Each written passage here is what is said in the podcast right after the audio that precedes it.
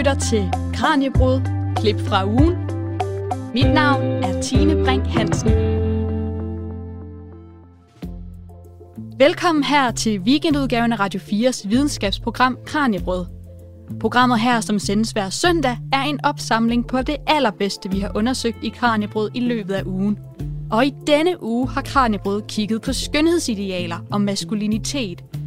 Vi er dykket ned i fodboldens historie, for blandt andet at tale om herrelandsholds kommende VM-turnering i Katar.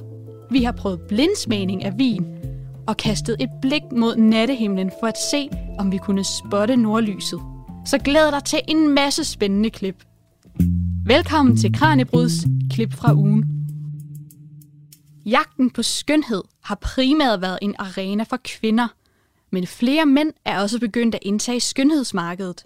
Kan en mand være maskulin og samtidig gå op i sit udseende? Og hvordan har vores forhold til kropskonstruktion ændret sig frem til i dag? Det forsøgte Kranjebrød at finde svaret på i mandagens program, hvor Karen Wittfeldt, der er professor for Institut for Kulturstudier på SCU, gæstede studiet. Karen Wittfeldt gør os klogere på, hvordan vi opfatter naturlig skønhed, og hvorfor flere mænd end tidligere har et behov for at holde sig unge og smukke. Vi hopper ind i udsendelsen, hvor tatovør Miki Videl Tranberg fortæller om, hvordan han fik lavet en hårtransplantation, fordi hans hårgrænse med alderen var begyndt at vige. Jeg er tatovør, og så jeg går sådan lidt op i lidt af det kosmetiske og, og lidt design, og jeg kan godt lide, at man lige gør lidt ekstra ud af tingene, og, og jeg er ikke så god til at nøjes med standard. Og, og, og mit, øh, mit hår var, var kvæg årene, så, så begyndte at, at kravle lidt højere op i tændingerne, og på det øh, datterværende tidspunkt havde jeg sådan lidt øh, page skulderlangt hår, øh, og ret tilbage og satte op i en hestehale, hvilket jeg elskede, og var så glad for mit hår. Men når der så blev taget billeder, som tatovør sætter jeg jo tit ned og kigger ned på, på projektet, som jeg arbejder. Når så blev taget billeder af mig, så havde jeg bare sådan øh, en, en måge foran, og, og det, det var egentlig ikke, fordi det generede mig sønderligt generelt til dagligt. Øh, det generede på ingen måde min kone, men når jeg så de billeder, så irriterede det mig. Så jeg vidste, det var der, og jeg var bekendt med det, og, og, og det vil jeg bare gerne have gjort noget ved. Men hvordan foregik så øh, operationen? Altså, og den, måske den indledende samtale er måske lige så vigtig også, synes jeg. Ja, men den, den indledende samtale var faktisk vigtig for mig, for, fordi jeg, jeg, jeg var jo bare ked af de høje tændinger, men derfra, der endte jeg jo ikke, hvad jeg skulle. Og så er der så en læge, og så er der en sygeplejerske. Og på bedste vis, der, der får de så prøvet at forklare, hvad vi skal, og hvad vi ønsker, og, det, og der ender de faktisk med at tegne sådan mere eller mindre en lige linje øh, i min pande, sådan lidt noget Playmobil-hår det tænker jeg, det er fint. Øh, det bliver rykket ned, som jeg gerne vil have det, det. Det viser sig så, da jeg kommer ind til den anden læge, som skal foretage operationen, er, at det så faktisk, at han ikke er helt tilfreds med det. Han synes ikke, det, det følger min hovedform, og han synes, det kommer til at se for kunstigt ud. Så han laver faktisk en lille smule bue på det, hvilket jeg er super glad for den dag i dag, for det andet havde set alt for kunstigt ud til mig. Og hvad så med selve operationen? Altså, hvad, hvad er det for noget hår, der bliver sat på? Selve operationen øh, foregår så sådan efter den samtale, og, og der starter de med at, at lægge os i en slags narkose, øh, hvor de så opererer ud øh, de hår fra nakken. Det er dem, man bruger til at påføre eller påsætte øh, de andre steder, og om det så er en måne, eller om det er tændinger, eller front, eller hvad det er. For ham den ene fik faktisk også lavet øjenbryn, og det er samme hårsæk, vi bruger. Men der fjerner man så de, øh, de hårsæk, det hedder craft, øh, den fjerner man så fra nakregionen. Man tager ikke bare en stribe hen, men man tager ja, et stort bælte hen øh, af nakken, så man tager det, der vil svare til hver anden tredje. Så det stadigvæk ser naturligt ud, når hårdt groet om bagved. Man kan ingenting se, at de har fjernet ikke så meget som et strå. Det er så det, de tager og, og, hvad hedder det, og lægger på køl og lige renser. Imens der vågner du så op, og så, så bliver jeg så vendt om, og der er du så vågen, men der har de så lokalbedøvet hele det område, der skal i. Og så sætter du så en læge, og så sætter der tre sygeplejersker, og de tre sygeplejersker sætter så og gør hårene klar i en pipette, pincet-agtigt noget. Det, den måde, de så, øh, så indfører det i hovedbunden. Og så sætter ham lægen bare til en af gang, lægge over, ny, lægge over, ny. Og det fik jeg så, jeg mener, det var 3600 craft, altså indstikninger af, af hårsæk. Hvornår kunne du få lov til at, at se resultaterne? Jamen, men selve resultatet, vi har det der bandage på, at det i to døgn, eller sådan noget. Og så kommer vi så tilbage, og så får vi pillet dage, og så kan du sådan set se det, de har, og der ligner man en bokser, der har tabt kampen. Uh, der er man lidt gul og blå over det hele, og det ser jo super sjovt ud, fordi jeg var så blevet kronravn, og det vil sige, at du kunne se alle de stik, så, så der var jo bælte i hele fronten, og der var jo bælte i nakken, hvor de ligesom havde fjernet sig, så det så uh, utroligt sjovt ud, og, og ikke særlig rart. Og, og den, den blev du faktisk sendt hjem med, og der går der, de siger så, at til 3-4 måneder, der begynder det andet at gro ud, og du har tabt det, du skal, og så begynder man at kan se forbedringen. Og det var ret præcis, hvad der skete. I 3-4 måneder, så begyndte jeg at kunne se, at der skete noget. Efter et halvt år, øh, der var jeg tilfreds. Der kunne jeg blive klippet og begynde at få en, en, en fremadrettet frisyr. Øh, og her et år, to år efter, altså der, der er jeg super tilfreds med resultatet. Hvad har du fået af reaktioner? Øh, super. Øh, jeg er som sagt tatovør og, og, og tatoveret forholdsvis meget, også på halsen, så jeg har jeg har altid været åben og ærlig omkring min udsmykning. Og jeg synes så, at det her det var faktisk noget, at jeg også gerne vil gå ud med til andre, som, som måske kunne stå i samme situation som mig. Og det viser sig så faktisk, at jeg har fået ualmindelig mange henvendelser efterfølgende. Jeg, jeg vil sige, en 3-5 i kvartalet får jeg i hvert fald. Jeg havde en så sent som i sidste uge, og min, øh, min kollega er faktisk endt med at få det, og sådan, vi er faktisk nogle stykker, som har fået det efterfølgende. Øh, og, og, og altså, de er lige så glade for det. Der er ikke nogen, der så har, altså, har kommenteret på, at du ser anderledes ud, for det gør du jo. Jeg, jeg tror, den eneste, der har sagt noget, det er sådan, sådan en som min mor og sådan noget, hvor der hun har sagt, det behøves du da ikke. Og, og, og det er rigtigt, man behøver heller ikke få lavet større bryster, eller filler i læben, eller botox og så fremdeles. Men det er noget, man skal gøre for sig selv. Og dem, der ikke kender mig, kan jeg overhovedet ikke se. Dem, der kender mig, de kan godt lide den nye friske frisyr, som så er kort i stedet for den lange, og kan godt forstå problematikken, når de ser før og efter billedet. Men ellers har der ikke været noget andet, så bliver folk nysgerrige på det. Hvad har været den vigtigste lære, du har kunne drage af det her? Hvis man går og overvejer det, så brug den som penge. Det er alle penge værd.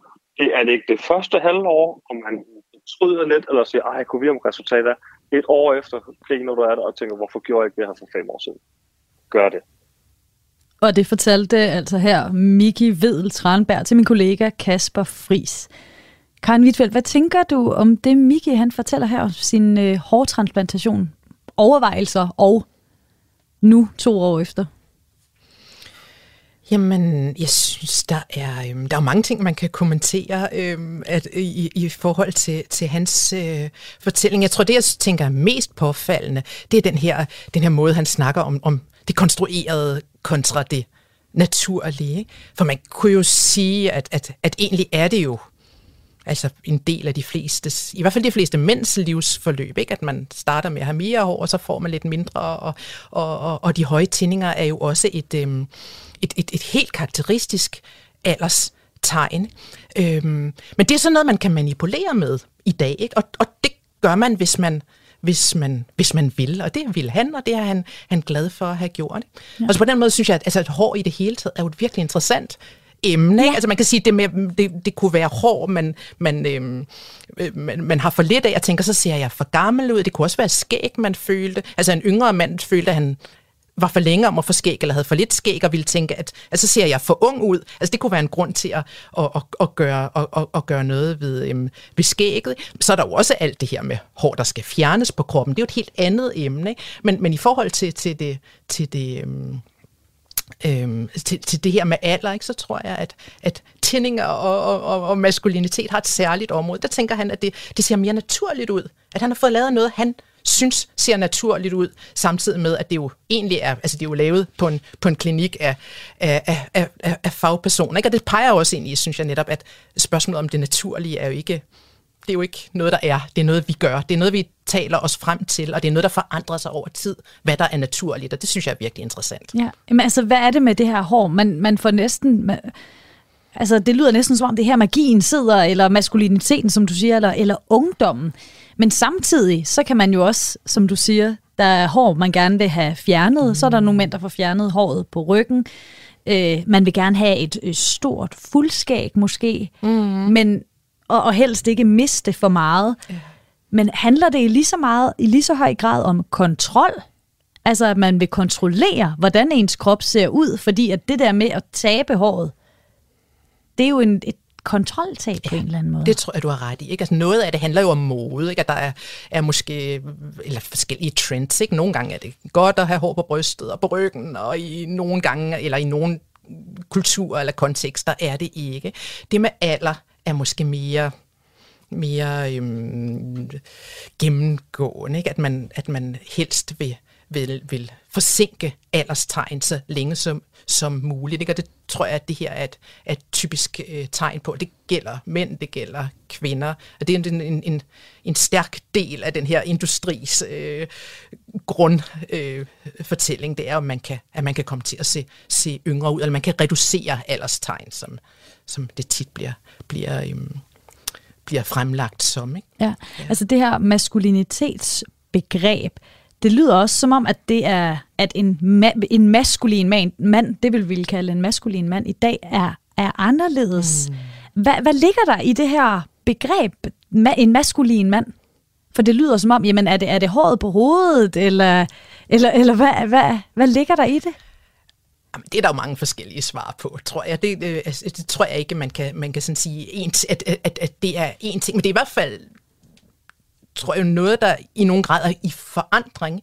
Fordi man ville måske også kunne sige, at det har været sådan en generel fortælling tidligere, at, at kvinder skulle holde sig unge, at kvindekroppen ikke måtte tabte værdi, som, øh, når man blev ældre, mens mænd ligesom de kunne blive så gamle, det skulle være. Så var man, var man lige meget mand for det. Ikke?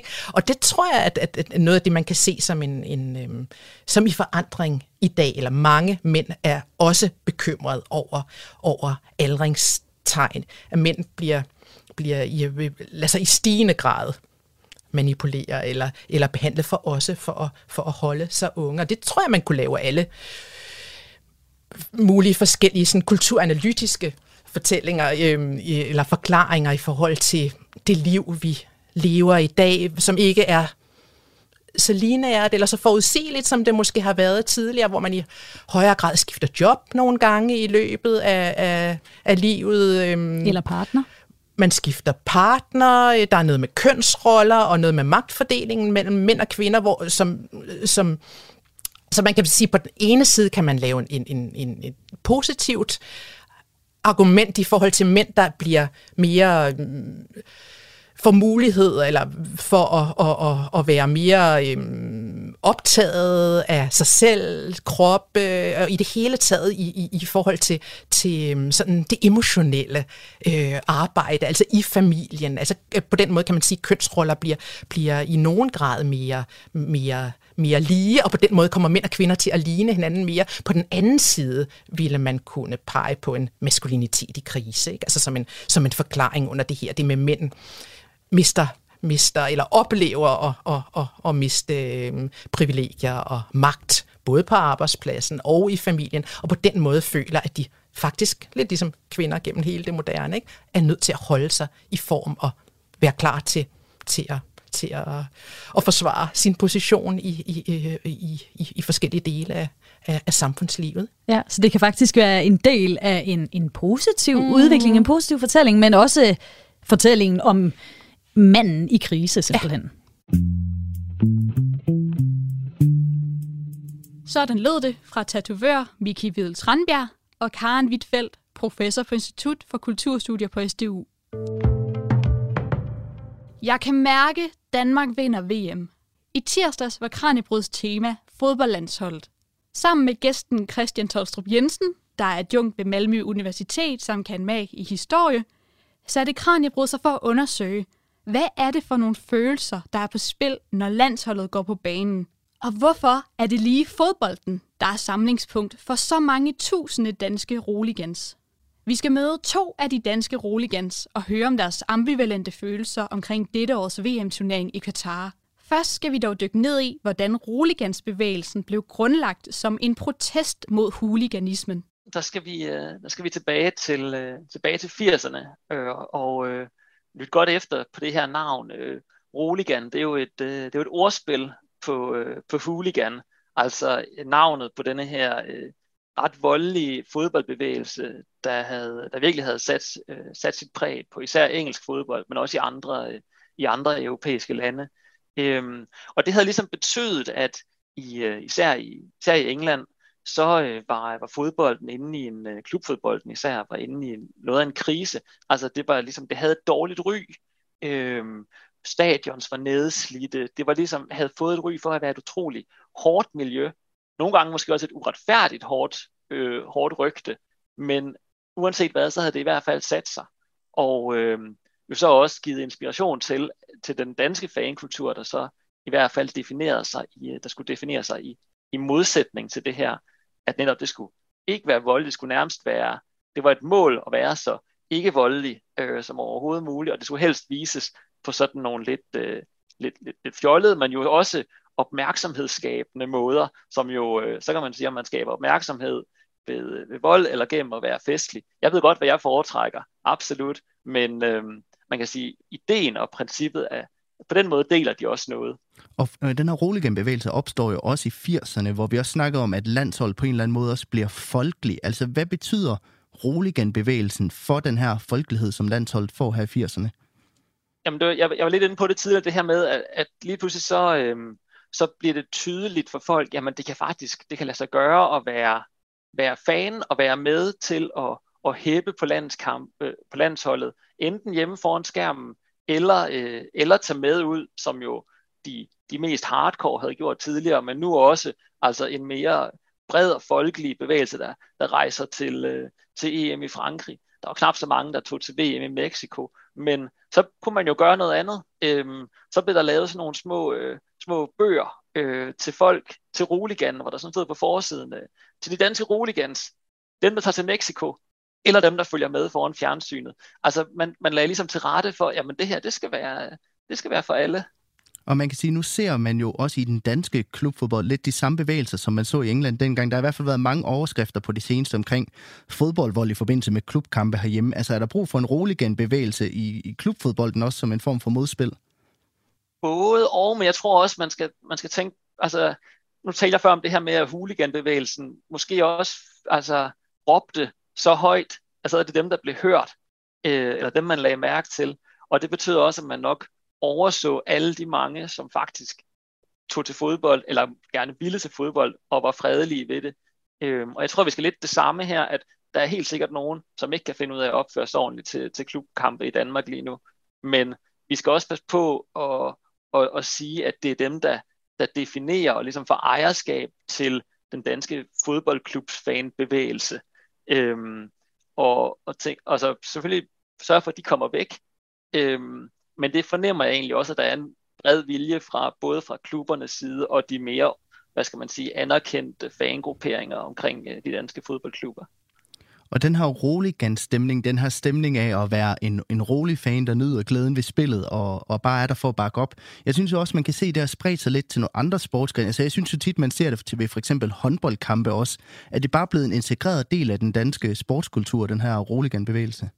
Man kan sige, det har jo måske været det, der fodbolden har måske været det, der, der, førte, der, der førte det ind i dansk idræt. Øhm, men så er det så blevet taget op øh, mange andre steder. Det er jo, øh, det, det, det kan man også sige, altså fodbolden er jo et, øh, var måske først og nok også, nok også størst, men det er jo ikke den, den eneste øh, idræt, vi har i Danmark, som formår at skabe et, øh, en, et nationalt øh, sammenhold. Altså øh, håndbold, øh, slutrunderne, der ligefrem også har været på hjemmebane her flere gange, og vi også har fejret internationale succeser, øh, kommer, jo, øh, kommer jo tæt på. Øh, VM i ishockey formåede jo faktisk også at skabe en hel del øh, opmærksomhed og få folk ud på gaderne. Øh, jeg var selv og så en kamp på, på torvet i Herning, øh, og det var jo, øh, der var jo fyldt af, af glade mennesker. Øh, og ikke så meget roligt udstyr, men den der med at tage Dannebro ud og, øh, og fejre, den, øh, den har øh,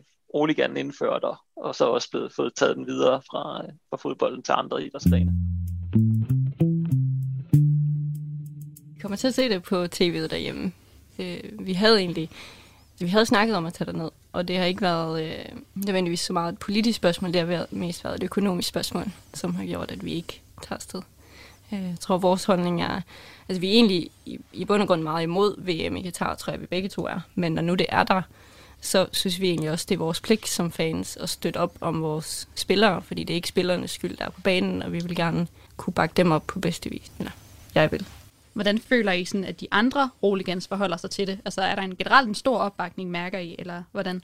Jeg føler, at der er en kæmpe splittelse i mm. fanmiljøet omkring, at halvdelen er meget imod, at man rejser derned, og at man sender et hold derned, er der måske også nogen, og, og så er der nogen, der er så ekstreme, at de ikke engang vil se det på tv, mm. hvorimod den, der er en anden halvdel, der er, er meget sådan, at vi, vi støtter holdet i medgang og modgang, og det er ikke spillernes skyld, at der er nogle politikere, der har valgt, hvor det skal placeres, og det skal, det skal ikke gå ud over spillerne, at, at fans ikke tager med, hvilket øh, man måske kan argumentere for, at den, den det går mest ud over, hvis der kommer et boykot. Og hvis holdet helt blev hjemme, så ville det jo gå kæmpe meget ud over DBU, fordi de ville få massive bøder og karantænestraffe, og det vil gå meget ud over fodbolden i Danmark de næste mange år, hvis vi blev væk.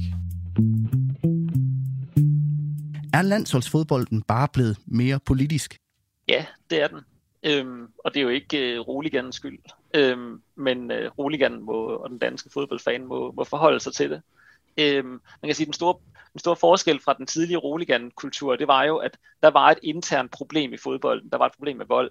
Og så kunne man løse det ved at ændre fankulturen. Men i dag, så er problemet uden for fodbold. Det er fodbolden, der bliver brugt til noget andet. Og så er det utrolig svært. Som, jeg kan godt forstå fodboldfansene.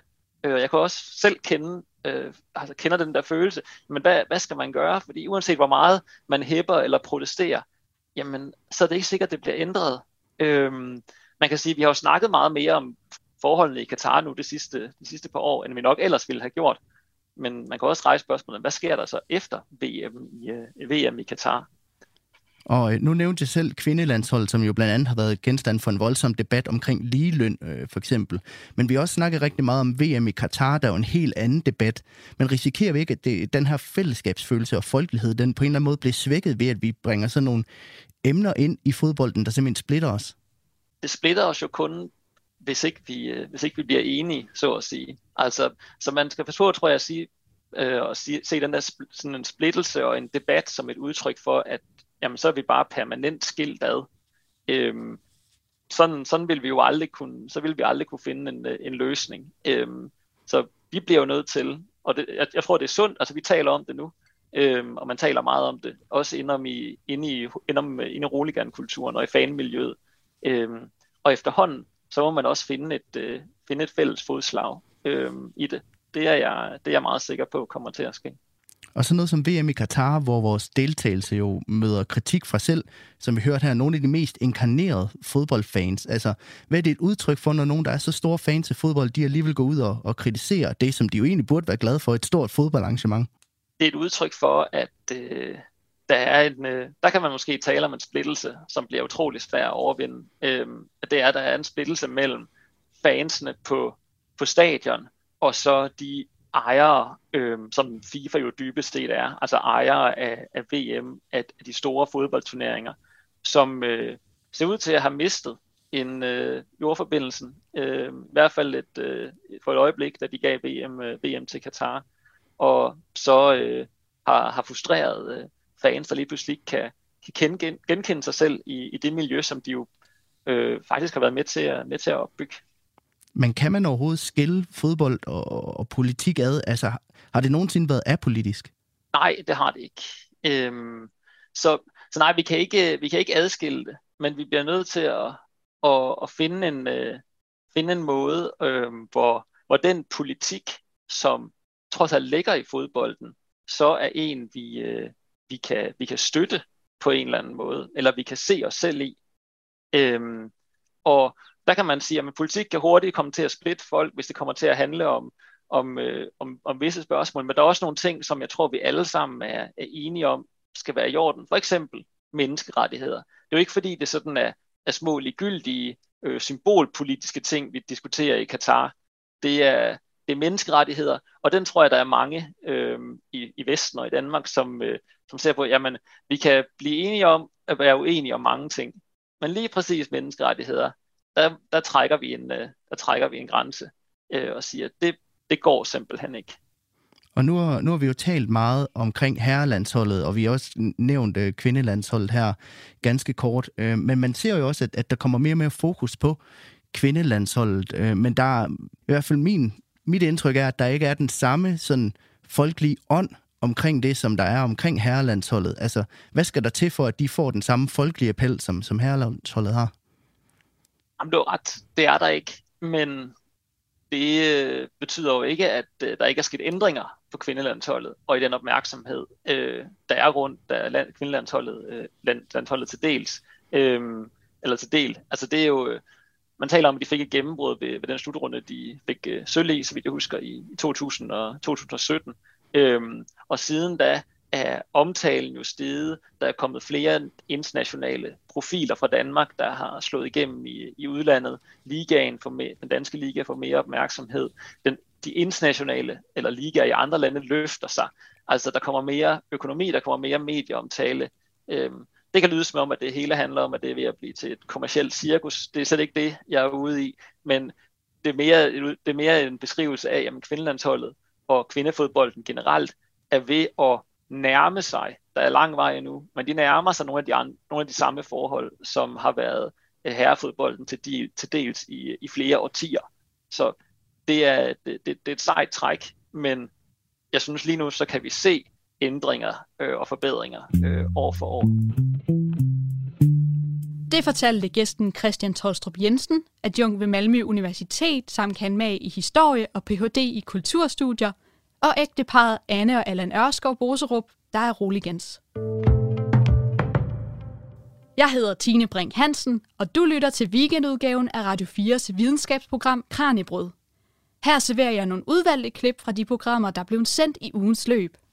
Og skulle du være blevet nysgerrig for at høre de fulde programmer af de klip, som jeg spiller for dig her i dag, så kan du lytte til dem alle sammen på Radio 4's hjemmeside eller i din podcast-app. Vi skal nu høre lidt fra onsdagens udsendelse, hvor min kollega Maj Jensen havde besøg af Ali Amidi, der har vundet DM i blindsmagning sammen med sine to holdkammerater i år. Her blev vi klogere på, hvordan man kan gætte, hvor og hvornår en vin er fra, og hvilken droge den er lavet på, alene ved at kigge på, lugte til og smage på vinen. Vi skal i klippet høre om, hvordan Ali Amidi og hans hold stillede op til DM i blindsmagning, og herunder hvordan man konkret blindsmager. Min kollega Maja Jensen kastede sig også selv ud i at blindsmage en vin sammen med Ali Amidi, og fik ham til at give bud på, hvilken vin det kunne være. Så man, man føler jo nogle gange, at den her, øh, det her DM i, i, i blindsmagning har været noget, som måske i høj grad øh, vedrørt øh, branchefolk. Så øh, øh, tid for et par år siden, faktisk lige under eller lige starten af coronaen, eller lige før coronaen, der, der fik jeg nogle nye øh, øh, vinvenner, kan man sige. Øh, blandt andet øh, min, mine holdkammerater Janice Wang og Domen Presern, som, øh, som, øh, som jeg mødte og som egentlig havde gjort meget i blindsmagning. Og jeg har jo gjort det sådan meget mere privat. Jeg har aldrig været med i konkurrencer på den måde, men lige pludselig fik jeg et fællesskab, hvor vi tænkte, det kunne være sjovt at, at melde os til. Og vi prøvede faktisk allerede at melde os til året før, men der var simpelthen så stor interesse for det, at vi nåede ikke, selvom vi sendte mailen et minut efter øh, registreringstidspunktet, så kom vi faktisk ikke med. Så året efter, så tænkte vi, nu, nu skal vi virkelig sørge for det. Men der havde de sendt lidt på, på, på proceduren, så man skulle faktisk være med i en, øh, øh hvad hedder det, en semifinal først. Og der tænkte vi, på det hvad, nu, øh, det er jo der er ikke noget at tabe, lad os prøve at øh, melde os til det, fordi det er jo et åbent mesterskab. Alle kan jo egentlig prøve at, at, at, at vinde den udefra. Øh, så vi tænkte, nu, nu er tiden der, og øh, vi alle sammen gavede blindsmager og har gjort det i mange, mange år. Jeg har også undervist i vin, og dem jeg smager med er også meget, meget dygtige og har vinuddannelser, så at sige. Øh, og så begyndte vi at træne en lille smule og tænkte, nu ja, vi kan lige så godt bare prøve det. Altså, øh, så det var ikke nogen, der var ikke noget større sådan ligesom refleksioner omkring, hvorfor lige nu. Det var bare det passede med, at jeg havde et hold, hvor vi, hvor vi øh, var alle sammen stærke til blindsmagning. Men det lyder lidt som om, at I meldte jer til for at få oplevelsen og ja. for at have prøvet det. Så det var en stor overraskelse dels at gå videre fra semifinalen, men så rent faktisk også at vinde finalen i København i maj. Ja, man tænker jo altid, at alle er så meget bedre end en selv. Ikke? Sådan kan man jo, sådan, det kender vi vel alle sammen. Så da vi kom til øh, semifinalen i Aalborg, fordi vi, vi var begge to, eller vi var øh, to af os var ude at rejse, så vi kunne ikke deltage i den i Aarhus, men vi meldte os til, til, til den i, i Aalborg, og kom så til øh, semifinalen, hvor der var seks vine. Og øh, der synes vi egentlig, det, det gjorde vi godt, og vi var sådan meget tilfredse, og fandt så ud af efterfølgende, at vi faktisk havde fået øh, de højeste scores i hele landet fra de forskellige semifinaler, der har været. Og det er jo altid med blindsmagning, og det er, det, det er virkelig noget, jeg også mener, det er no, der er et held element. Nogle gange er, er man bare i god form, man lige øh, paletten og, og næsen er lige i det rigtige sted, dynamikken fungerer. Så vi nailede den i, i Aalborg rigtig, rigtig fint. Men der kunne vi godt se, okay, der scorede vi mange point, så vi begyndte at tænke, okay, det kunne godt være, at, at, at øh, vi, vi går langt. Men vi tænkte faktisk, da vi gik ind til DM, der tænkte vi, er vi top top 10, 12, jeg tror, der er sådan et cut-off på 12. Øh, hvis man er top 12 eller top 10, øh, så øh, året efter behøver man ikke at kvalificere sig, der går man direkte til finalen. Så vi havde det faktisk som et mål, at det kunne være fedt at være blandt de 10, de 12 bedste hold, for dermed ikke at skulle, skulle, øh, skulle gå i semifinal året efter. Men nej, vi havde ikke sådan... Øh, jeg havde i hvert fald ikke personligt tænkt, at vi vinder det her. Slet ikke. Øh, også fordi det var første gang, vi er med, og, og der er lidt der er pres på. Man sidder i en stor sal, der er mange hold. Øh, vinene bliver hældt op, så er den 10 minutters mellemrum, bum, bum, bum. Ikke? Øh, men vi havde selvfølgelig øget den struktur og den måde. Ja, og hvad er undervejs. det for en struktur? Hvad er det, der sker i de her 10 minutter, Ja, der går mellem, det- at der bliver hældt øh, vin op? Jamen, det er jo egentlig op til holdene. Det eneste, det er, at man sidder omkring bordet. Man må ikke have noget som helst med. Der er noget, nogle stykker papir, som man skal, kan, kan komme med sit svar på. Og ellers så kommer der en, en, en sommelier rundt, eller en, en, en, der hælder vinen op, typisk øh, i sådan et glaskaraffel, så du ser overhovedet ikke, hvordan flaskeformen har været. Så hælder de op, og så har du 10 minutter til at nedskrive dit gæt. Og det, øh, jeg tror, det er meget forskelligt, hvordan de forskellige hold, øh, hvad deres procedurer er, men vi lavede meget tidligt sådan et, øh, en måde, hvor vi starter med at smage i 3 minutter, helt, øh, altså hver for sig, uden at der er nogen, der siger noget som helst. Der er helt stille. Og så efter 3 minutter, så meget hurtigt, så kommer vi med, med vores bud, og så prøver vi så efter det at diskutere, hvorfor det kan være eller ikke kunne være det bud, som vi, vi respektivt kommer med. Det er sådan, øh, kort sagt, den måde, øh, vi, vi har smagt på siden. Øhm, Og det gik øh, ret godt. Så det, er det Ja. den samme taktik, I så tager med til, til VM her den 8. oktober? Ja, det tænker jeg. Altså, der er ikke nogen grund til at ændre på noget, der, der i hvert fald umiddelbart fungerer, men, men øh, jo. Og grund til, at jeg synes, altså, det er en god procedure, det er en god måde, fordi det der med at få tre minutter, hvor lige så snart der er en, der siger noget, så, så lukker vi hinandens udfaldsrum ned, kan man sige. Hvis jeg som det første, jeg lige stikker næsen i glasset og siger, oh, der er solbær, så er det jo helt sikkert, at den anden, altså sådan, sådan fungerer vores, vores sensorapparat og vores hjerne. Vi forventer det, vi ligesom, øh, ligesom hører, så derfor så, så er man med til at ligesom begrænse det. Så derfor har vi den her regel om, at man smager sig systematisk frem, prøver øh, at komme, komme med et så, øh, hvad hedder det, et, øh, et, et konkret bud som muligt, uden at påvirke hinanden. Og derefter, der skal vi så sådan rationalisere og komme med, hvorfor det ikke kunne være, nej, men syren passer ikke, eller der er for lidt alkohol til at være den vin, osv. osv. Men, men det der sådan frirum i tre minutter, det skal man have. Det Ja. synes jeg. Hvad er det første, du gør, når du så skal blindsmage sådan et glas? Ja, det første, jeg, jeg, jeg bemærkede, da du kom ind, øh, jeg er jo også meget spændt på det her, det var egentlig øh, intensiteten i farven. Jeg kan næsten ja. få sådan en, øh, en grønlig, gulgrønlig, sådan en øh, øh, dybde. Jeg ved ikke, om du kan se, hvor... hvor, hvor øh, Jo, det har sådan en grøn skær. Ja, lige præcis. En dejligt grønt skær, som allerede får mig til at tænke, okay, hvad det er for nogle typer af druer, det kunne være. Øh, og så er den også ret intens i farven, uden at være, øh, den er ikke sådan, øh, øh, altså det der grønlige skær er selvfølgelig meget klart, men den er også ret intens for en, for en hvidvin at være. Og det, øh, det er det første, jeg har sådan bemærket. Så man begynder allerede sådan ubevidst at, at, at tænke øh, eller have nogle idéer, men, men jeg prøver så vidt muligt at sige, okay, godt, det var farven, nu prøver jeg at, at stikke næsen ned i det, og så ser vi om, hvor godt det passer med, med før. Og altså, nu har jeg snuden godt nede Ja. i glasset, og jeg, jeg aner ikke, hvad det er, jeg skal Nej. lugte efter her. Nej, men jeg vil også sige, øh, øh, det der med at svinge rundt i gl- i glasset betyder rigtig meget. Det frigiver rigtig meget aroma. Og det er ikke særlig lange sekunder, man kan. Man kan de, de her lugtsreceptorer bliver hurtigt trætte, men, men du kan jo godt få, at den lugter i hvert fald af noget. Ja. Eller hvad? Altså, ja, men ja, det er nok også lidt en frygt for at komme til at sige noget forkert. Nej, men hvad, hvad får du? Øh, Jamen altså sådan noget lidt øh, smøragtigt, Ja. eller nødeagtigt, eller sådan noget. Det kan jeg sagtens følge dig i. Jeg får også engang øh, sådan øh, lime og nogle citron, citronnoter øh, under alt det der øh, lidt federe. Det er det første, jeg bemærker, det er det her sådan lidt øh, øh, meget høje citron, øh, note af citroner og grønne limes, der, der, der, der skærer igennem. Så tror jeg, det du beskriver som lidt nødeagtigt. Jeg får så næsten sådan lidt syntetisk, sådan noget lidt petroleumagtigt Ja, i næsen. Kan du, ja. kan du fange det? Hvis du øh, sådan... Ja, altså sådan lidt en lille smule benzintank. Ja, sådan lidt terpentin eller et eller andet, ikke?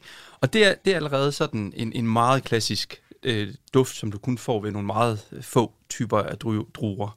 Så er der måske en lille smule øh, mineralitet. Det er en meget øh, stringent vin på en eller anden måde. Der, der er de her limeskaller og, og, og citron, og så er der lidt mineralitet, så den lidt nær- nærmest sådan nogle knuste, sådan en sten eller flintesten, eller... Mm. Øh, men det der øh, terpentinnoten, eller petroleumsnoten, som jeg kalder den, den synes jeg er meget dominerende i den her vin.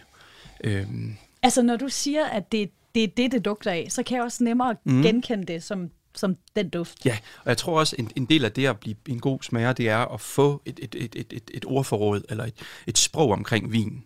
Øhm, nu, der, nu tror jeg ikke, der er noget øh, fadlavring på den her, øhm, det er de her store tønder, men for eksempel, så er der jo rigtig mange vin, der bruger tid på træ, og der kan man også begynde at fange træet. Mm. Og det, det giver typisk for eksempel noter af vanilje eller lidt krydderi osv. Og når man kan det, så kan man begynde at sige, okay, hvis det her har fået et fad, hvis det har ligget på trætønder, så begynder jeg allerede der at lave sådan, et, øh, en, en, en, sådan en labyrint. Okay, hvor skal jeg så gå hen?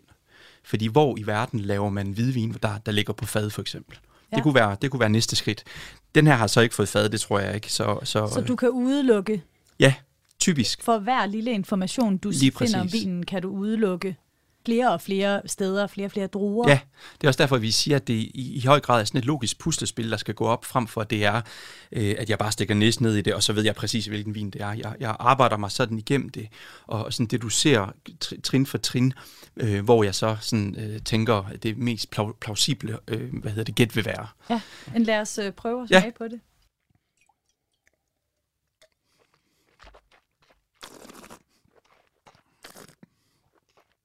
Jeg Hvad er det er første, du- fuldstændig overrasket Ja. over, at den Ja. smager på den her måde. Ja, hvad blev du overrasket over? Jamen, jeg synes, den er sådan, der er så meget øh, sådan sødme, Ja, frugt.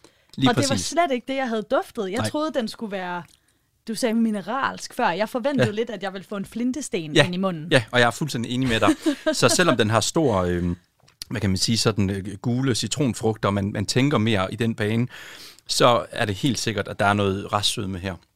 Så det, er ikke en, det her det er ikke en tør vin. Og der er en modenhed på druerne, der gør, at, at du bliver lidt overrasket Ja. over. Der, den er sådan lidt todelt, ikke også? For den er egentlig meget syreintens og, og, og gul i, i, i, øhm, i næsen. Og så er den utrolig øh, frugtdrevet, og jeg får nogle ferskner og lidt lychee-frugt. Øhm, og, og så sødmen er meget udtalt, så det er også det, der forvirrer mig. Lige i starten blev jeg sådan, hov, nå, er det det, er det, det vi er? Og det er jo sjovt. Sådan er det, når man blindsmager. Så ved vi jo ikke. Havde vi haft etiketten her, så ville jeg vide, at okay, så vil jeg forvente den her sød. Så havde jeg ikke været øh, overrasket. Ja. Det du gør, når du smager, Ali, du suger det ind med luft, og Ja. så gurgler du det nærmest Ja. rundt i munden. Hvorfor er det, at man, hvorfor er det, man gør det på den måde? Det, det er lidt ligesom iltvin, det samme som vin, de gør i glasset. Så vi, øh, Okay. vi, vi ilter den, og det frigør en masse af molekylerne, og det er jo det, øh, vores smags- og lugtesans er jo så det frigør nogle af de molekyler, som gør det nemmere at gøre smagsintensiteten meget øh, voldsommere. Nu har vi, øh, vi, har se, vi har kigget på den, vi har øh, lugtet øh, til den og fået et indtryk, og så har vi smagt på den. Ja. Øh, og begge to blevet lidt overrasket over, at den smagte egentlig meget anderledes, end jeg havde forventet. Ja. Men har du et bud? Jo, men jeg har et bud. Altså, jeg Ja. tror helt sikkert, at øh, druen her er Riesling. Allerede i næsen, den her petroleums lugt, som, som, som du også oplevede, øh, det tog mig allerede til Riesling. Så jeg, tror, jeg er næsten sikker på, at det her det er druen af Riesling. Øh, det, at den er lidt øh, sød, kan tage os lidt i forskellige retninger. Øh, det kan selvfølgelig være en tysk ri- Riesling fra Mosel øh, med noget restsukker, noget spætlise, øh, fordi modenheden på druerne, kan man smage, øh, har været høj, især når du smager den, dels på grund af sukkeret, men også på, på de øh, smagsnuancer, du får. Jeg vil indrømme lige, da jeg stak næsen ned så tænkte jeg, at det måske er noget australsk Riesling fra sådan noget Barossa Valley eller et eller andet. Men nu, når den er lidt sødere, så kunne jeg godt tænke mig at måske nok ende i, også fordi farven er så, øh, tror jeg ikke, det er Alsace, Nej, jeg tror, jeg tror et godt gæt er en, en spætlese fra, fra Mosel, Tyskland. Øhm, og så en ung vin. Der er masser af frisk syre. Der er ikke særlig meget, øhm, jeg tror det er en 2021, 2020, 2021 vil jeg nok gætte med. Øh, Riesling fra Mosel, Tyskland. Så har jeg fisket flasken frem, Yes. og altså, den er i hvert fald, den er tysk. Ja. Det er en Riesling. Ja. Du endte på, du Ja. endte på Riesling. Ja, ja, ja. Og Øh, så det er så en kabinet. ikke, øh, hvad vil det sige? Den er lidt øh, tør, altså det er en, øh, en, en halvtør vin, så der er noget restsukker. Ja. Øh, hvad hedder det, fra, fra øh, hvilken årgang? Det er 2019. Men det kommer fra et område i Tyskland, der hedder Nahe, øh, så ikke helt Mosel, som, som, jeg, som jeg gættede. Men Riesling er det, og tysk er det, og det er en halvtør vin, der har noget restsukker. Det, det er sådan et, et, et, et klassisk gæt. Ja. Jeg skulle måske have taget, at det var en kabinet. Det er en, øh, en, en, en, dejlig kategori, for du får lidt, du får sødmen, men du får også det der flintede, urtede, øh, som jeg måske egentlig jeg skulle have taget den på, at, at i næsen er den lidt mere er den lidt mere tørvinsagtig. Mm. Øhm, øh, jeg gættede på sådan en, en, en spætlæse, som er en, en, en, øh, en lidt højere modningsgrad. Øhm, men det dufter dejligt. Sådan lød det fra Ali Amidi, vinder af DM i blindsmagning, som Kranjebrød havde besøg af i onsdagens program. Vi er nu nået til dagens sidste klip fra ugen. I torsdagens Kranjebrød kastede min kollega Peter Løde et blik mod himlen og satte sig for at undersøge Aurora Borealis, bedre kendt som nordlyset. Sammen med astrofysiker Tina Ibsen blev vi klogere på, hvad der sker, når solstorme rammer atmosfæren og skaber nordlys, og hvordan man forsker i nordlys i dag. Vi skal dog først høre Tina Ibsens svar på, om det er muligt at se nordlys herhjemme i Danmark. Det kan man godt. Øhm, så når det kommer til, til rumvær og nordlys, så er Danmark faktisk et sydliggende land. Så der taler man ofte om, om høje breddegrader og mellembreddegrader. Der ligger Danmark på det, vi vil kalde mellembreddegrader, selvom vi jo normalt forestiller os selv som et nordligt liggende land. Men, øhm, men, men umiddelbart så kan man se det fra Danmark. Det er sjældent, man får det her, hvor at, at det er noget, der går hele vejen op omkring en og kan, altså, kan ses direkte op. Så ofte så vil det være ud mod den nordlige horisont. Øh, og så er det selvfølgelig jo nordligere i Danmark. Man, man er, hvis man bor i Skagen, kunne jeg forestille mig, øh, man har set det mange gange, eller Nordsjælland eller Nordfyn, øh, og kan kigge ud over vandet, så, så er der gode muligheder for at se nordlys, og også lidt oftere, end, øh, end man kan. Øh, så herinde i København, hvor jeg bor, det, som alt andet, der er det bare ikke et særligt fedt sted at, at se nogle naturfænomener på himlen. Og nu er det jo snart jævndøgn her den 23. september. Hvorfor er det et ideelt tidspunkt at se nordlys på?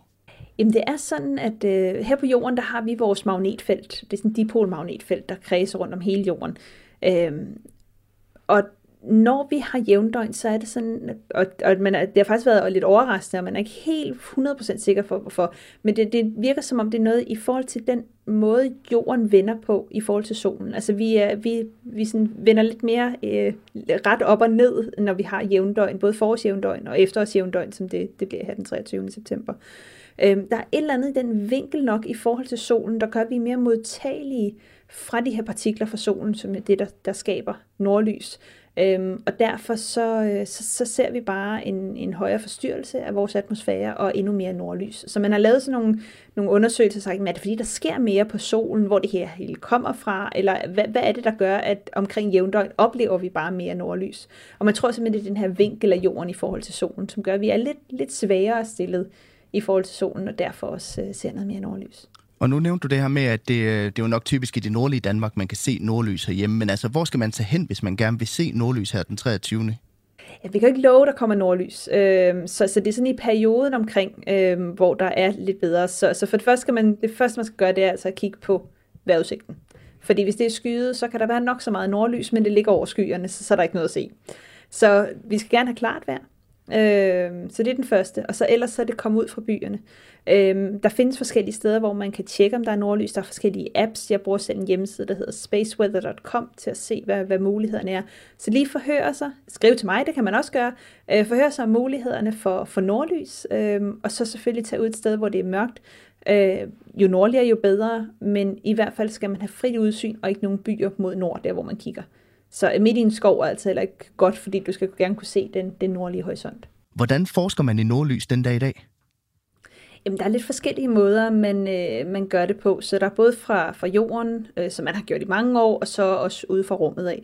Så, så her på jorden, der har vi en masse magnetometre. Vi har blandt andet et, øh, et stående i øh, Brofelte Observatorium her i Danmark, og DTU Space, øh, hvor øh, jeg også øh, arbejdede med det her, øh, har en masse af de her øh, magnetometre rundt omkring på, øh, på jorden, som de kigger efter. Det er jo her, hvor man kan måle påvirkningen af jordens magnetfelt, når vi bliver ramt af noget udefra.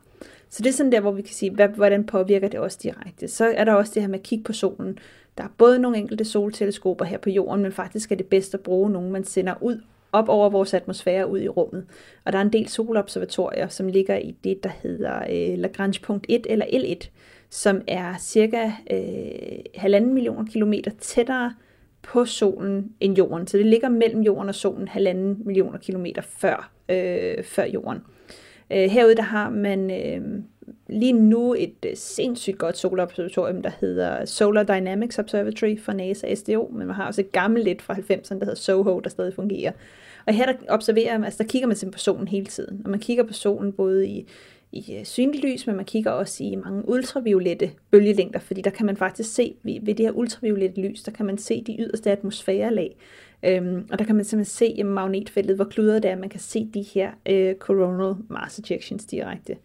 Og så endelig har man en, et andet, en anden del, hvor man blandt andet her fra Europa har en uh, mission, der hedder Solar Orbiter, som lige nu kredser om solen tæt på. Uh, så man, man siger, at den skal ind og røre ved solen. Det gør den ikke helt rigtigt, men, men, uh, men det er simpelthen på at prøve at lave nogle, det man kalder in situ målinger. Så simpelthen målinger, hvor man er tæt på solen, så man måler det på stedet. Øhm, og der kan man blandt andet måle magnetfeltet, man kan måle, hvor tæt partiklerne er, man kan tage billeder, temperaturmåling osv. osv., osv. Så der er en masse af det også. Det foregår der også i L1, men som noget nyt, så har man altså sendt de her øhm, missioner ind tæt på solen, for at blive klogere på selve solen. Så det er ikke sådan en overvågning, som, som de andre er, det er mere sådan en, øh, vi vil gerne blive klogere på mission, som man har der. Så det er sådan de tre steder, jorden øh, i L1, og så tæt på solen vi er jo i gang med at kortlægge alle processerne, der fører til, at vi kan se nordlys her på jorden. Og da vi forlod den her rejse, der var den her CME, den her Coronal Mass Ejection, altså på vej mod jorden fra solen. Og vi taler også lidt om, hvad der foregår inde i stjernens kerne og i dens atmosfære. Hvad sker der herfra? Jamen, så har vi jo så de her, altså mange tons af brandvarm plasma fra solen, der er blevet revet af, og der rejser med et eller andet sted mellem 500 og et par tusind kilometer i sekundet. Altså ikke i timen, i sekundet. Så det går virkelig stærkt. Det tager mellem et halvt døgn og to døgn at få det her materiale at rejse fra solen og ned til jorden. Og det, der så sker, det er, at det er jo et magnetfelt, der bevæger sig. Så, så man plejer at beskrive det som sådan nogle... Øh, altså det er så nærmest sådan en cylinder af magnetfelt, hvor magnetfeltet bevæger sig enten med eller mod uret i den her cylinder. Det kan være begge veje. Det vi så har, det er jo, at vi har jorden, der også har et magnetfelt. Og normalt, hvis det bare rammer ind, jamen, så vil det bare sådan ligesom blive sådan deflektet på hver side af jorden, og sådan gå udenom og gå videre. Så oplever vi ikke noget. Det er ofte, hvis vi har et magnetfelt fra solen, der vender samme retning som jordens magnetfelt. Og her er det faktisk sådan lidt mærkeligt, fordi det er sådan, kigger vi på jordens magnetfelt, så et magnetfelt, der har en nord- og sydpol, der vil magnetfeltet altid rejse ud af Nordpolen og ind i Sydpolen. Men her på jorden lige nu, der er det faktisk sådan, at den magnetiske nordpol ligger på den geografiske sydpol, og den magnetiske sydpol ligger ved den geografiske nordpol. Så vi har faktisk... Jamen det er fordi, at øh, hver cirka 250.000 år, der vender magnetfeltet øh, inde i jordens kerne. Og man er stadig ved at forstå, hvorfor, men det er den her, man mener, den her dynamo-effekt, der ligger mellem den faste og den flydende kerne, som vi har på solen, eller på, øh, på jorden. Øh, så lige nu, så er altså den magnetiske nordpol er sydpå, og den magnetiske sydpol er nordpå. Og det betyder, at magnetfeltet bevæger sig ud af sydpolen, rundt om jorden, og så op ind i nordpolen, hvis vi kigger på det geografisk. Så vi har altså et magnetfelt, der vender nord. Hvis vi så har et magnetfelt fra solen, der kommer og har en sydlig retning, så kan der ske det, at det, der vender nord, og det, der vender syd, går ind og rammer hinanden. Og det, der så sker, det er, at de laver det, der hedder en magnetic reconnection, altså de de smelter sammen, og så åbner det faktisk vores magnetfelt op. Når det åbnes op, så vil noget af det her materiale fra solen, det her brandvarme øh, materiale fra, fra coronaen, det vil rejse langs magnetfelterne og ramme ind i Nordpolen og ramme ind i Sydpolen. Og når det så rammer ind, jamen så rammer det så ind i vores atmosfære. Det brager ind i den her gas, der er i vores atmosfære, og det får gassen i vores atmosfære til at lyse, og der har vi nordlys. Og hvad er det for en reaktion, der, der sker der? Hvad er det, der sker med plasmaen? Jamen, så vi, vi har jo det her brandvarme plasma, øh, og det, der sker, det er, at det kan gå ind øh, og ramme øh, de her atomer, der ligger i vores atmosfære. Det, der kan ske, det er, at jamen, det her energi, det går ind og rammer øh, atomerne. Elektronerne, der ligger udenom atomkernen, de bliver så øh, sendt ud i det, hvad hedder det, en større orbital, øh, så det får mere energi. Det kan det ikke lide at have, så det sender det her energi ud igen, og så hopper elektronerne ned i, i en lavere øh, bane. Og den her, det her, der så bliver sendt ud, øh, det er jo så det, vi ser som nordlys. Og grunden til, at vi ser særlige farver, det er fordi, at alle øh, grundstoffer har særlige farver, de lyser med. Øh, og, og det, det er derfor, at, øh, at, at vi har den her enten grønne eller røde, eller den her violet-blå, man kan have også. Hvad afgør så i et, et givet tilfælde, om det er lys og rødt, blåt eller, eller grønt? Det kommer lidt an på, hvad det rammer. Så, så vi skal have sådan en, en, øh, en sammenhæng mellem både, der skal være meget materiale, øh, og at, øh, at, at det, skal ligge, altså det skal ligge tæt, og det skal ligge højt. Fordi det er jo sådan, det her stråling kommer oppefra og går ned. Øhm, og der, hvor man siger, vi når lige den her, det her sweet spot mellem, at der er noget, der er meget tæt og stadig ligger nordpå, det er ved den her højde fra cirka 90 til 120 km over jordens overflade, hvor vi har rigtig meget ilt, øh, og ilt lyser i den her grønne farve. Så det er sådan det er den mest normale. Hvis vi skal have noget, der ligger længere nede, øh, så skal vi have noget, der kan man sige, skal rejse igennem det grønne, og ikke, ikke blive braget af alt sammen. Og hvis vi skal have noget længere op, så skal vi også have noget, der er meget, meget kraftigt, så de få partikler, der ligger heroppe, begynder at lyse os. Og derfor så ser vi normalt det grønne, men hvis vi har haft en meget voldsom solstorm, bliver ramt af det, jamen så kan vi både se noget af det her øh, blå lyserøde, der ligger over, det blodrøde, der ligger længere op, eller sådan det, det helt sådan violette, der ligger meget langt oppe. Men der er jo også det, der hedder en geomagnetisk storm. Hvordan adskiller det sig så fra den her proces? Jamen det, er, det er faktisk, altså når vi ser nordlys, så har vi en geomagnetisk storm. Så man kan sige, når vi har en solstorm, der brager ind i jorden, øh, skaber nordlys, så får vi det, der hedder en geomagnetisk storm. Så det er sådan, det hænger lidt sammen. Ikke? Så vi har de her udbrud på solen, det rejser ud, øh, så rammer det øh, jorden, og så, så sætter det gang i en geomagnetisk storm. Og det vi faktisk kan se, når vi kan måle de her geomagnetiske storme, fordi vi jo lige pludselig har haft et magnetfelt, der vender den modsatte retning end jordens magnetfelt, så kan vi faktisk måle på de her magnetometre på jorden, at den generelle retning for jordens magnetfelt ændrer retning, når vi er udsat for sådan en geomagnetisk storm, og det er der, det får sit navn fra. Men jeg har jo også hørt de her solstorme og geomagnetiske storme øh, omtalt som et potentielt problem og en trussel for os her på jorden. Hvad ligger der i det? Ja, altså det er ikke sådan direkte farligt for os mennesker, altså på vores krop. Øh, det kan være farligt for vores samfund, hvis man kan sige det sådan, fordi øh, det vi har kunne se, det er, at øh, hvis vi har øh, elektriske ledninger, noget der er magnetisk, noget der er elektrisk, så vil det gå ind og blive påvirket af det, sådan en geomagnetisk storm. Og særligt nordpå har man øh, før i tiden haft øh, meget, meget lange både telegraflinjer, men også øh, elmaster. Og hvis man har de her meget lange elmaster, så når vi har de her ladede partikler fra solen, der kommer ind, så kan det faktisk skabe det, der hedder en induceret strøm. Så det skaber en voldsom strøm i de her ledninger, der, der ligger. Når det her strøm så når til de her transformatorer, så vil det være alt for voldsomt. Det er for de her transformatorer til fuldstændig at bryde brand eller nedsmelte. Og det kan jo så skabe sådan nogle store blackouts øh, rundt omkring, og det så man blandt andet i Quebec i øh, 1989 det er rent forholdsvis simpelt. Hvis man laver kortere ledninger, er det ikke så stort et problem. Så, så man kan modvirke de her ting. Men siden 1989, der har vi jo så gjort det, at vi har rykket rigtig meget af vores infrastruktur ud i rummet. Så det ligger i satellitter nu med kommunikationssatellitter, GPS-satellitter osv. Og det er noget, der ligger, der har vi jo sendt elektronik uden for vores magnetfelt i nogle tilfælde. Øhm, og her kan man også gå ind og få induceret en strøm, kan skabe, det kan simpelthen ødelægge nogle forskellige satellitter. Så det er noget, man skal være meget opmærksom på, øhm, hvad der er risici, og hvor meget af vores ret essentielle infrastruktur, vi vælger at rykke ud i rummet. Og derfor er det også blevet en af de her ting på øh, den danske risikoliste, øh, sammen med tørke og oversvømmelse og alt sådan noget. Netop det her rumvær, at man skal være opmærksom på det. Så udover at nordlyset jo er smukt, så kan man også se det lidt som et varselstegn på, at jorden simpelthen er under angreb, så at sige.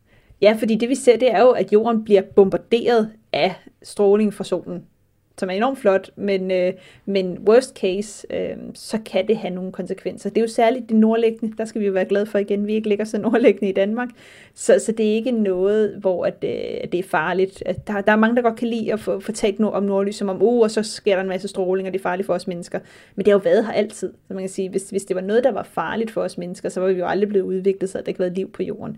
Så der har vi altså vores magnetfelt, der beskytter os mod langt det meste, og en gang imellem, så, øh, så sker der lidt revner i det, og så, øh, så får vi lov både at se nordlys, men skal også lige være lidt opmærksom på vores teknologiske samfund.